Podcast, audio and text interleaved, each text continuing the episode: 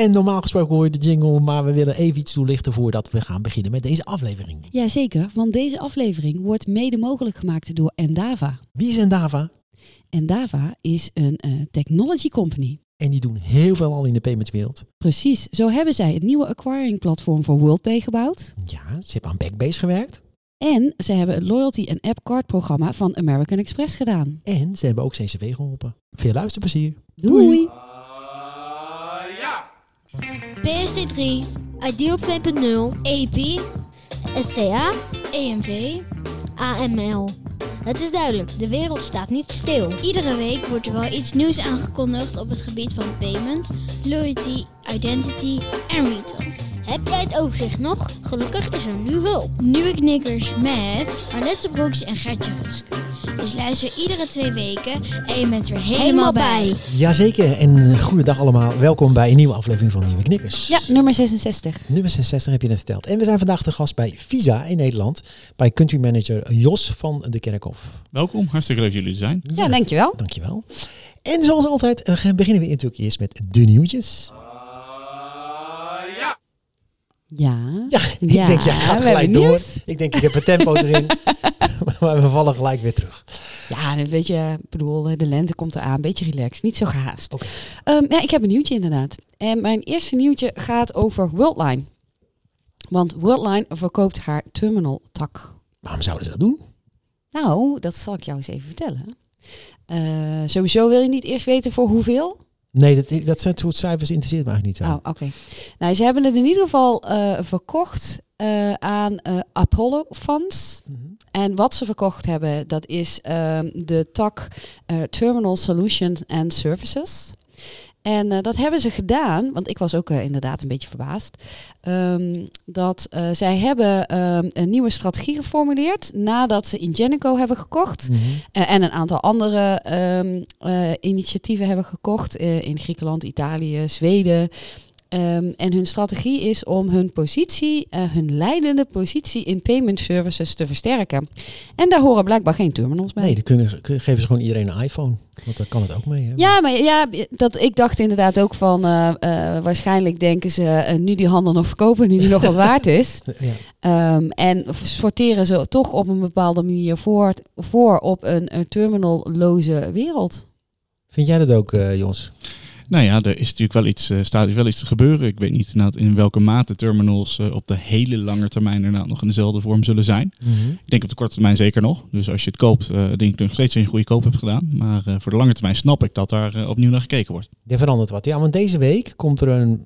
Even kijken. Volgende week komt er een nieuwe update uit van... eh, als je een Apple hebt... eh, van een Apple besturingssysteem. En die, in, die, in die versie zit ook support voor dat... eh, glass. ja, dat kots. Ja. eh, customer off the shelf. eh, ja. Oké, anyway. Dus eh, het volgende nieuwtje. Ja, ik heb nog nieuws binnengekregen. En dat is wel nieuws wat we nog iets verder gaan uitzoeken om er gedegen op terug te komen. Maar ik kreeg een tip van een eh, trouwe luisteraar, Ah, van Arjen, Arjen van der Kooi. En hij zei dat het rommelt bij API. Eh. EPI, moet ik EPI. zeggen. EPI. vertel. Ja, want er is een... Ehm, de European Pay- Payment Initiative. Precies, precies. Ehm, er is een eh, artikel gepubliceerd in Duitsland. Eh, en het is ook eh, in Duits. Het is in Duits eh, gepubliceerd, uiteraard. Ehm, en dat, dat heeft het erover dat de Duitse banken een beetje twijfelen. Omdat er ook in andere landen, waaronder Spanje en Nederland, wat twijfel is geuit. En dat zie je natuurlijk altijd bij zo'n groot initiatief. Dat ehm, eh, de kunst is om alle kikkers in de kruiwagen te houden. En Mhm. als er dan eentje uitspringt, is het dan weer de vraag: wat doen de andere kikkers? Ja, ja. Misschien krijgt de Ursula van der Leyen dus er dan weer in, in de kruiwagen. Ja, misschien wel, ja. ja. Dus, eh, maar ja, mijn voorstel is eh, dat ik eh, te raden ga bij onze goede vriend en luisteraar van de show, Erik. Want die is ook natuurlijk meteen EPI-guru. Ehm, om eens even te vragen hoe het ervoor staat. Ja, want dat is onze EPI-expert natuurlijk. Ja. Die wij altijd kunnen raadplegen. Daarom, daarom. Dus dan komen we er de volgende keer op terug. Maar bij deze sowieso Arjen bedankt voor de tip. Yes. En dan hebben we een heel actueel Visa-tipje wat binnenkwam. Want Visa rondt de overname af van Tink. Ja, dat klopt. Dat klopt. Dat is net uh, heel recent. Uh, gisteren, om exact te zijn, is dat uitgekomen. En inderdaad, Tink wordt onderdeel van, van Visa. Dat is natuurlijk al langer geleden aangekondigd. En die, uh, ja, dat is eigenlijk gisteren afgerond. En daar zijn we heel blij mee. En wat is Tink? Tink is een open banking uh, provider. Het is ook actief hier in Nederland bij een aantal partijen, maar eigenlijk in ook meer landen uh, binnen Europa. En waar zij heel sterk in zijn, is uh, eigenlijk één API bieden waarbij je die accountaggregatie en ook payment initiation diensten vanuit PSD2 kan, aan, kan aanbieden en dat kan gebruiken. En wij zien dat Eén, als een heel sterke asset natuurlijk van Tink. Maar we denken ook dat we daar met alle dingen van Visa rondom hè, ons, ons merk, ons bereik, onze cybersecurity, allerlei zaken waar wij eh, in uitblinken, als we die krachten kunnen verenigen, dat we daar eh, ontzettend veel uh, meerwaarde kunnen halen voor, voor onze klanten uiteraard, de financiële instellingen, maar natuurlijk ook voor consumenten, voor bedrijven, grote bedrijven, kleine bedrijven, non-profit organisaties. Wij zien het echt als een hele belangrijke stap om onderdeel te zijn van alles wat open banking gaat zijn. En Tink is daar een leidende speler in in Europa. Oké, nou we komen er zo, zo, meteen nog even op terug. Als we het hebben gaan over EV charging. Want dat is eigenlijk een beetje wel het topic voor vandaag. Wat we met uh, Visa willen bespreken. Ja. Uh, zijn we door de nieuwtjes? Of heb je nou, nog, ik had nog een je klein hebt nog iets dingetje. actueels, hè? Ja. Nog iets actueels, ja. Ja. Um, en eigenlijk uh, uh, weer een mooi voorbeeld dat um, iedereen zegt altijd binnen payments dat het allemaal zo traag is. Hè. Duurt allemaal lang. Ja, maar ik weet nou niet of we hier nog heel lang. erg blij van moeten worden. Het is wel mooi dat het kan, maar zeg maar wat het is. Ja, ja. Uh, nou ja, wat, wat, uh, soms wordt het dus heel snel ingespeeld op um, actuele ontwikkelingen. En hier is een voorbeeld en dat is dat de um, grens of het reserveringsbedrag als je wilt tanken aan de pomp bij een onbemande pomp. Normaal is dat uh, 150 euro maximaal. En dat hebben ze nu uh, verhoogd naar 200. En inderdaad, die aanleiding is natuurlijk uh, hartstikke verschrikkelijk. Dus dat, daarom is het geen leuk nieuws. maar het was meer om aan te geven um, dat op bepaalde vlakken er dus wel snel ingespeeld kan worden op ontwikkelingen. Dat was eerder was dat met corona dat het contactloos. ja het contactloze grensbedrag was 25, dat werd toen verhoogd naar 50. En nu zie je dat hierbij ook weer. Dus dat was een nieuwtje van was de. dat op advies van het OMT? nee, maar dit is, is een nieuwtje dat um, kwam via de betaalvereniging. Ja, maar, oh, maar even toch even, want ik wil natuurlijk even weten hoe, hoe dat werkt dan onder de motorkap. Dan neem ik aan dat elke issuing bank dat zelf moet gaan aanpassen in, in, in, in configuratie. Dat Daar ga ik vanuit. Niet de betaalvereniging die zegt, nou, doe even een kopje Nee, nee, nee, maar dat is natuurlijk altijd. Hè. Dus, en dat is juist, vind ik, waar je dan ziet dat uh, de hele betaalketen ook elkaar weer goed weet te vinden. Uh, om, om dit soort dingen snel te doen. En de uh, betaalvereniging is dan eigenlijk het vehikel uh, waar iedereen in samenkomt. Maar niet inderdaad degene nee. die dat bedrag even handmatig aanpast. En Visa hoeft ook niks te doen. Nee, nee, dat is echt iets tussen de acquirers en issuers. Dus de Visa ja. debitkaarten werken gewoon op deze manier. Hup. Ja hoor. Zit er dat om. Nou, dankjewel Annette. Alsjeblieft. Ik hoop alleen uh, niet uh, dat ik al te vaak uh, die 200 euro nodig heb aan de pomp. Nee. Hè? Ja, en ik zei het net al even. Uh, de aanleiding eigenlijk om met Jos eens te gaan praten was een uh, aankondiging op LinkedIn. Daar kwam iets voorbij en het was voor mij heel actueel. Ja, ik, ik ga nu heel even persoonlijk even. Want... Ja, ja, ja, want ik dacht al, dat is een mooi bruggetje ook van dat uh, 200 euro betalen aan de pomp. Ja, nou inderdaad, want als het goed is, hoef ik dat vanaf juli niet meer te doen, want dan heb ik een EV, een electronic, wat is het, electronic vehicle? Hè? Ja, inderdaad. En ik, uh, ik kreeg net, ja, ik heb dus een, uh, dat is een heel circus waar je erin terecht komt. In laadpalen aanvragen, offertes aanvragen, uh, meterkastverzwaring. Dan krijg je ook nog een pasje waar, en je hebt echt, ik weet nog steeds eigenlijk niet. Ik, dus het, ik zag dit voorbij komen en ik dacht, ja, dat is eigenlijk, en de, de aankondiging was van Visa van, hey, wij doen eigenlijk een oproep om, om dit te gaan standaardiseren. Mag je daar even iets meer over vertellen? En ik vond het eigenlijk gewoon volstrekt logisch. Even als gewoon gebruiker. Ik denk, waarom is dat eigenlijk? Nu heb ik een Vattenfall pasje, maar ja, je hebt ook uh, NG pasjes, en noem maar op. Ja, ja en, en eigenlijk ook um, hoe uh, groot is de teleurstelling als jij nou dan straks die auto hebt en je gaat dan rijden en dan uh, op een gegeven moment heb je eigenlijk heel dringend elektriciteit nodig Mhm. en je haalt net nog zo'n paal en dan sta je bij die paal Doet pasje het en dan doet dat pasje het niet. Nee. Dat is dan wel toch wel een beetje een... Maar dan hoop ik dat Visa zover is en dat pak ik gewoon mijn Visa-kaart en dan tsk, doet hij dat nog. Dat is precies het idee, Gert-Jan, inderdaad. Ja, Dat dacht precies. ik. Ja, eh, vertel maar vertel, van waar die oproep en, eh, en wat wil Visa eh, daar precies mee bereiken? Nou, er zijn natuurlijk een aantal zaken die daarin samenkomen. Enerzijds die gebruikservaring waar jullie het over hebben, die is heel belangrijk. Maar eigenlijk is het nog natuurlijk een veel groter stuk. We hebben allemaal een klimaatprobleem. Dat geldt uh, natuurlijk voor de hele wereld, iedereen die, daarin woont. En vanuit Europa hebben we natuurlijk ook gezegd, nou, als er meer elektrische voertuigen komen, dan is dat een manier om bij te dragen om dat klimaatprobleem te verminderen en hopelijk ooit op te kunnen lossen. En om dat van de grond te krijgen, moet natuurlijk zo'n gebruikservaring nou, net zo makkelijk zijn als dat je een kopje koffie koopt. Dus dat vinden wij inderdaad. Als jij een uh, elektrisch voertuig hebt, dan moet je die inderdaad goed kunnen gebruiken. En het, het, het vullen, wat je voorheen dus met benzine deed met diesel, dat, dat moet zo net zo makkelijk worden uh, om straks stroom in je auto te stoppen waar je ook maar bent. Dus inderdaad, als je dat thuis doet, dan is dat misschien redelijk eenvoudig, want ja, daar kun je inderdaad abonnement hebben. Maar dan ga je een keer naar een winkel toe of je gaat op reis, maar ook je gaat de grens over. Dan is het natuurlijk heel belangrijk dat je daar met je auto uh, ja, dat je die goed kan laden. En daarom vinden we het heel belangrijk dat die gebruikservaring makkelijker is. En dat je daar inderdaad via, ja, in ons geval met een visa-kaart, dat je daar kan afrekenen. Maar vooral dus dat eigenlijk die gebruikservaring vers uh, versimpeld wordt, zodat men het, de adoptie eigenlijk verder zal aanjagen. Mm -hmm. Oh, ik denk, Alec komt kom met de volgende vraag. Nee, dan zal ik hem nog even stellen. maar zijn, zijn we daar niet heel erg laat mee? Tenminste, in de zin van um, die ja, die apparaten, er is in Nederland nu nog een subsidiepot ook hè, voor de aanschaf van, uh, van, uh, van een EV. Um, kun je 3300 euro volgens mij mee krijgen, verdienen. Mensen schaffen laadpalen aan. Ja, die laadpalen, die, daar zit die, die, die, die charging technologie al in. Hè? Of tenminste zo'n, zo, met een pasje dat te doen. Want ook al staat hij thuis, moet ik nog steeds met een pasje moet ik het activeren. Um, dus zijn we daar niet laat mee eigenlijk? Nou, ik denk dat een aantal dingen spelen. Kijk, wij kijken sowieso natuurlijk naar het Europese speelveld. En Nederland is echt een voorloper op dit vlak. Samen met een aantal Scandinavische landen. Maar Nederland loopt echt voorop. Je hebt de meeste aantallen laadpalen zijn überhaupt nu in Nederland. Mm -hmm. Of dat nou is bij mensen thuis, of dat dat bij winkels is, of hier onder het kantoor. Of op nou, van die uh, fastnet stations langs de snelweg. Nederland loopt daarin echt voorop. Um, het klopt, daar zijn inderdaad oplossingen voor die, waar je een pasje tegenaan houdt. En, en er is ook een zekere mate van interoperabiliteit binnen Nederland. Maar juist wanneer je dus die grens overgaat, of wanneer andere mensen vanuit het buitenland met hun elektrische voertuigen naar Nederland komen, Mhm. dan zien we daar zeker nog wel een uitdaging.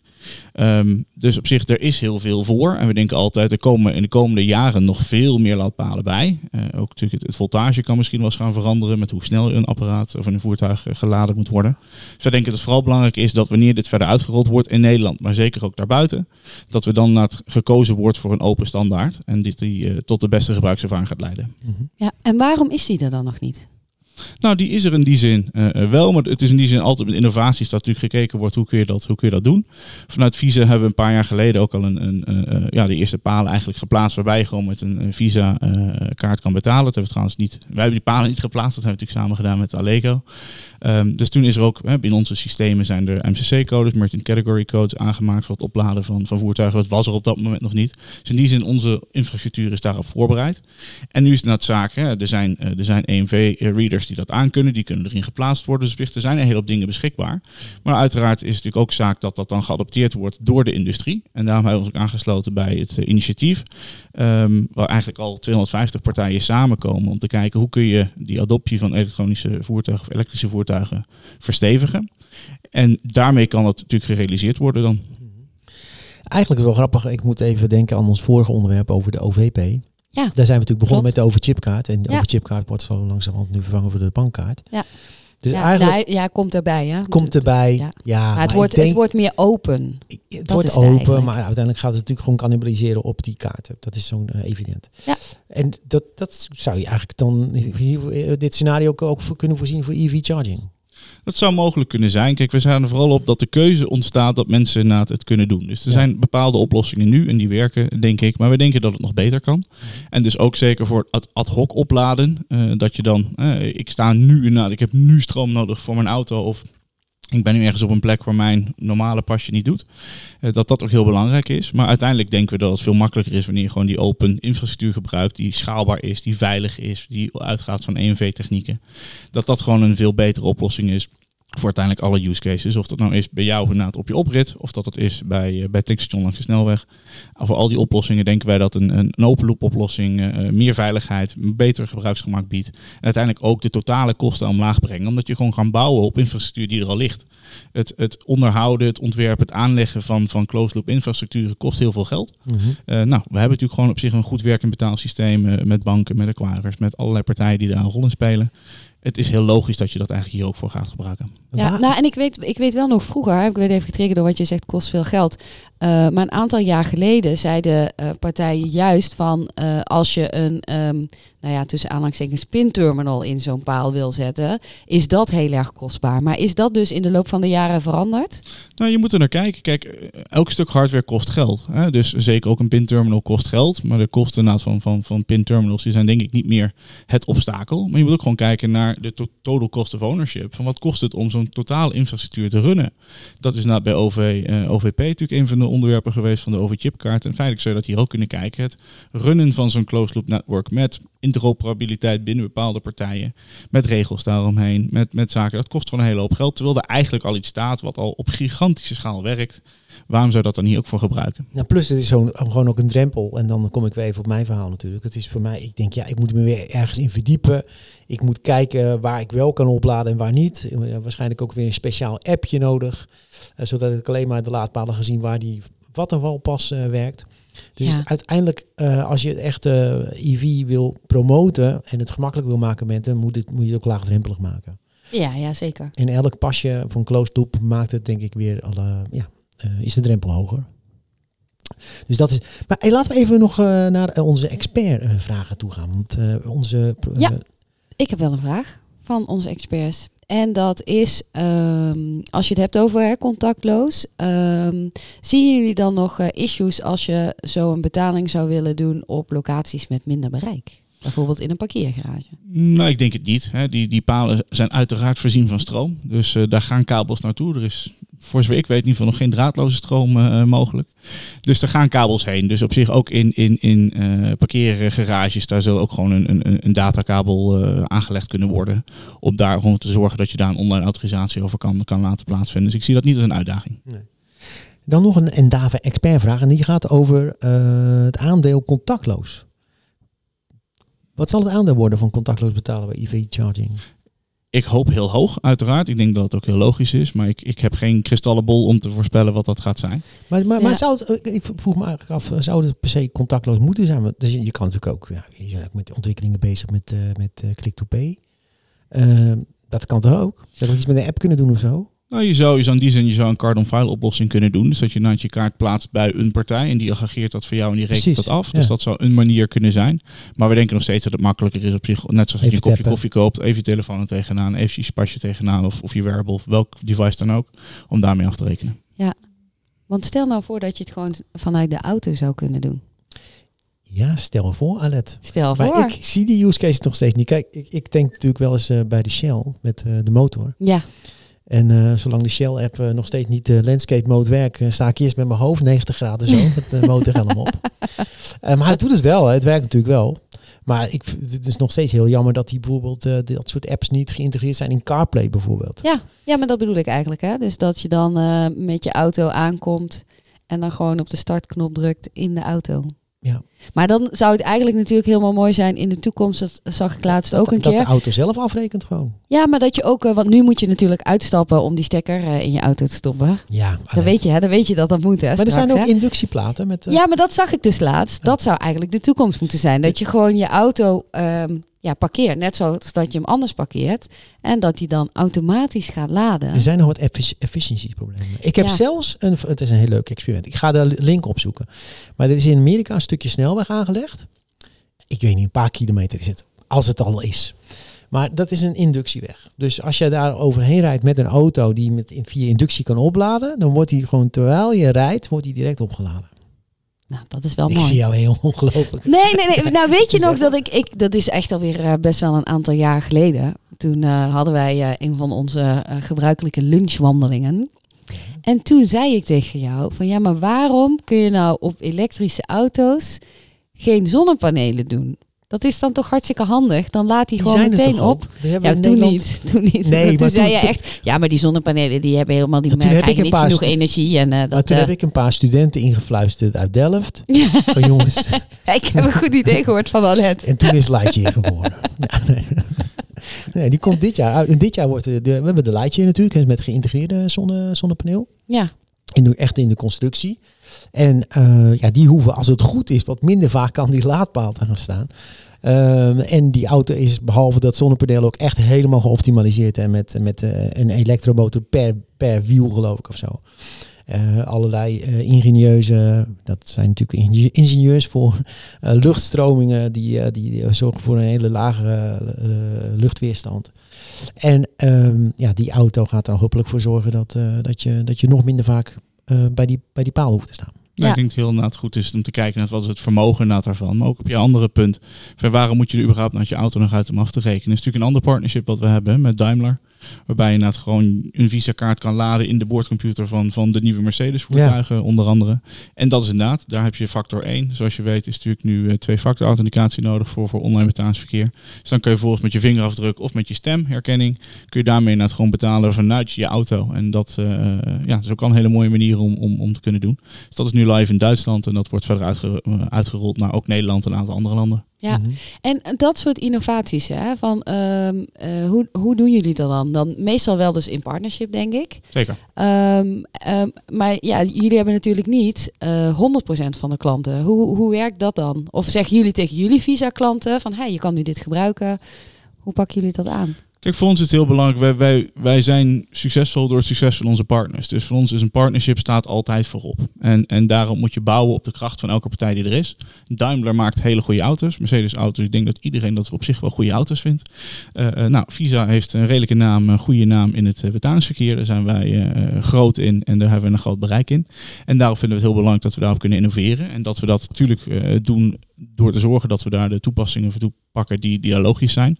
Dat doen we uiteraard eerst vanuit, eh, vanuit Visa. Om te zorgen dat er meer use cases komen waarbij een Visa-kaart gebruikt kan worden. En een kaart kan natuurlijk ook een virtuele of een andere eh, credential zijn. Ehm, maar het is heel logisch uiteraard van die partijen ook. Die zeggen ja, heel leuk om dat met Visa te doen. Maar eh, wellicht is het, zijn er meer partijen met wie wij willen samenwerken. En dat is ook heel logisch. Uiteindelijk gaat het er gewoon om dat er, hè, we samen in die zin een betere wereld voor elkaar boksen. En, en, en we willen daar een voortrekkersrol in vervullen. Om te zorgen dat die innovaties plaatsvinden. En dat we dat gebruik kunnen maken van de, van de krachten van elke partij die erin zit. Maar Ja. uiteindelijk, ehm, Visa stuurt toch nooit aan op proprietary-achtige protocollen. Dan, komt het toch altijd wel weer in één VCO terecht of zo.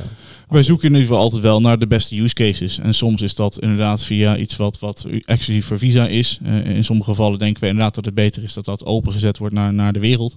Eh, dus dat hangt heel erg af eh, van wat de use case is. Maar we zoeken altijd naar in ieder geval de, manier waarop het de meeste impact en, bereik kan hebben. Om uiteindelijk het gebruiksgemak voor een consument, dan wel een winkelier of een andere partij in, in de keten te verbeteren. En hebben jullie dan eh, bepaalde eh, use cases of, of markten waar jullie extra aandacht aan besteden qua innovatie? Nou, in die zin, Visa is natuurlijk hartstikke groot. Hè? Ik bedoel, eh, dat is ook wel de, de lol om in die Hoe groot is Visa het eigenlijk als, als, we, als we met luisteraars die wat minder in deze paymentwereld zitten? Visa is eh, eh, een van de grootste betaalorganisaties ter wereld. In, in omvang, als je puur even kijkt naar het aantal credentials waar we tegenwoordig over praten, dus dat nou pasjes zijn, kaarten zijn of mobiel of weet ik veel wat, dan zijn dat er 3,7 eh, miljard. Eh, dat zijn er eh, heel veel. Eh, dat is in, in meer dan 200 landen eh, met 15.000 klanten wereldwijd. Met afstand het, het, het grootste betaalnetwerk eh, in de wereld. Eh, en nog steeds met de beste acceptatie. Daar zijn we uiteraard heel trots op. Ehm, en inderdaad in Nederland nu ook sterk groeiende. Dus je zal zeker ook in Nederland in de komende jaren gaan zien dat er steeds meer Visa eh, op, op betaalpassen en creditcards gaat verschijnen. Dus eh, ja, Visa is wereldwijd al heel groot. En zeker ook in Nederland eh, ontzettend in, in opkomst. Ik, ik heb je vraag gekaapt hoor, maar wat was je vraag ook weer? Mijn vraag was eh, eh, qua innovaties of er eh, bepaalde markten zijn waar eh, Visa zich specifiek op richt of eh, dat het heel breed is. Het is heel breed, is het, is het eerlijke antwoord. Kijk, voor, voor zoiets als EV charging, daarvoor is Nederland of Noorwegen of Scandinavië en in zekere mate Duitsland, omdat daar de wetgeving op voorbereid is, is fijn voor ons logische plek om te innoveren. Als we kijken naar, e-commerce, daar, zullen we waarschijnlijk misschien eerder een stap zetten om bijvoorbeeld eh, Amerika of Engeland, waarin we een heel groot uh, bereik en, en, marktaandeel hebben. Het hangt een beetje af van wat de use cases zijn. Zijn ook dingen waar, die we heel logisch vinden dat we dat in Singapore voor het eerst doen, of in Zuid-Afrika of in Israël. dus dat is heel erg afhankelijk van wat we specifiek aan het ontwikkelen zijn. Open banking, om terug te komen op de eerdere aankomst van, van Tink, is echt iets waar Europa voorop loopt. Dus dan vinden we het ook logisch dat wij nou in Europa onze innovaties uh, doen. Ja, en uh, nog terugkomend op e-commerce. Uh, want is, is jullie doel om uh, alle innovaties in ook dan alle landen uit te rollen? Of kan het inderdaad ook zijn dat innovaties in bepaalde landen blijven? In beginsel streven natuurlijk naar, het, naar, naar de breedst mogelijke uitrol. En uiteraard uh, uh, bij innovatie gaan een hele hoop dingen goed. En er gaan ook wel eens dingen zeggen van nou, dit was niet helemaal de uitkomst die we gewild hebben. Nou, dan moet je er natuurlijk ook weer mee stoppen. En dan blijft dat dan beperkt tot een bepaalde land. Maar in beginsel proberen we natuurlijk alles altijd te schalen naar een open standaard. Dat is ook de reden waarom Nederlandse banken kiezen uh, om nu voor Visa Debit uh, uh, te gaan. Omdat dat een wereldwijde standaard is. Omdat wij daarop heel veel innoveren. En niet alleen wij, ook heel veel andere partijen innoveren ook op, op Visa Debit. Omdat het gewoon het grootste debitmerk ter wereld is.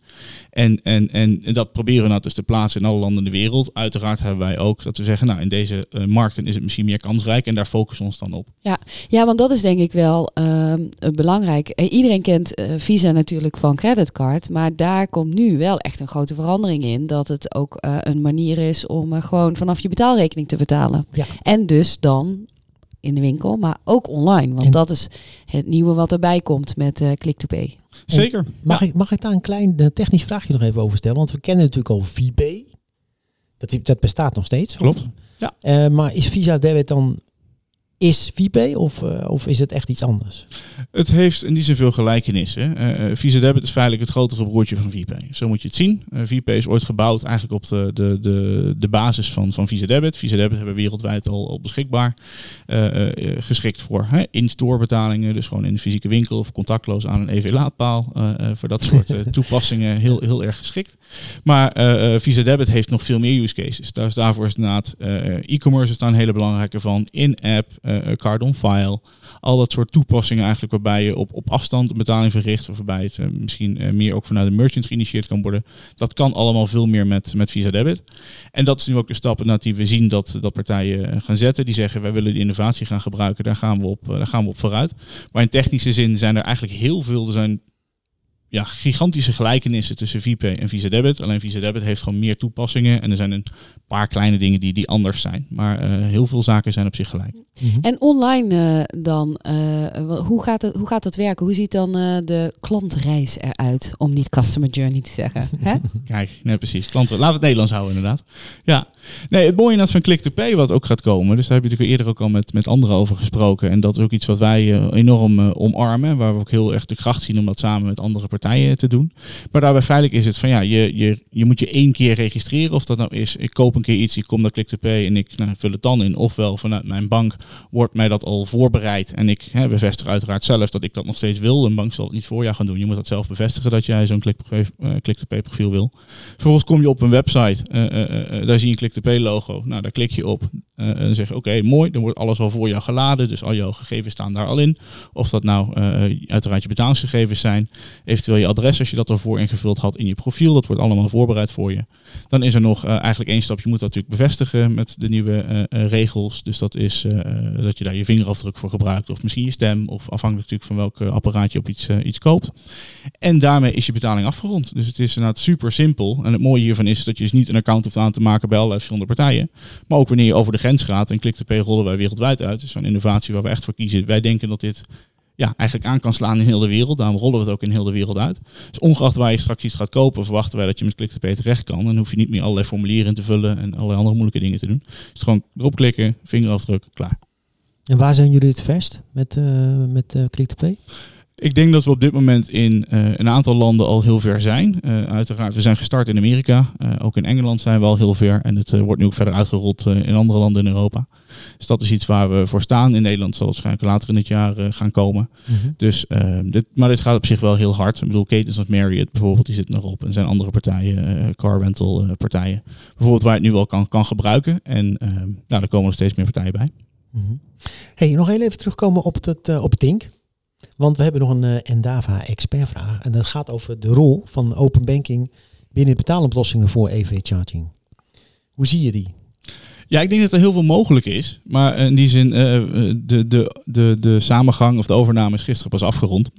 En iedereen die een beetje weet hoe dat soort processen lopen, hè, is het heel duidelijk. Je mag niet met elkaar praten voordat het is afgerond. Ja. Dus eh, het is niet dat wij al hele dingen hebben klaar liggen van nou, dan gaat dit er allemaal komen. Maar het is natuurlijk heel logisch dat, dat open banking een rol gaat spelen in heel veel elementen.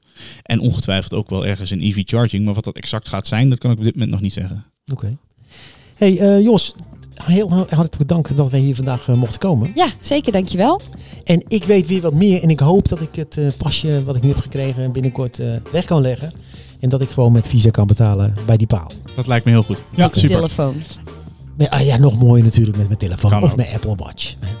Hey, jullie bedankt voor het luisteren en eh, tot aflevering 67. Ja. En die is over twee weken alweer. Ja, over loyalty gaat het dan. Helemaal over loyalty. Hey, bedankt voor het luisteren. Tot de volgende keer. Doei! Doei doei.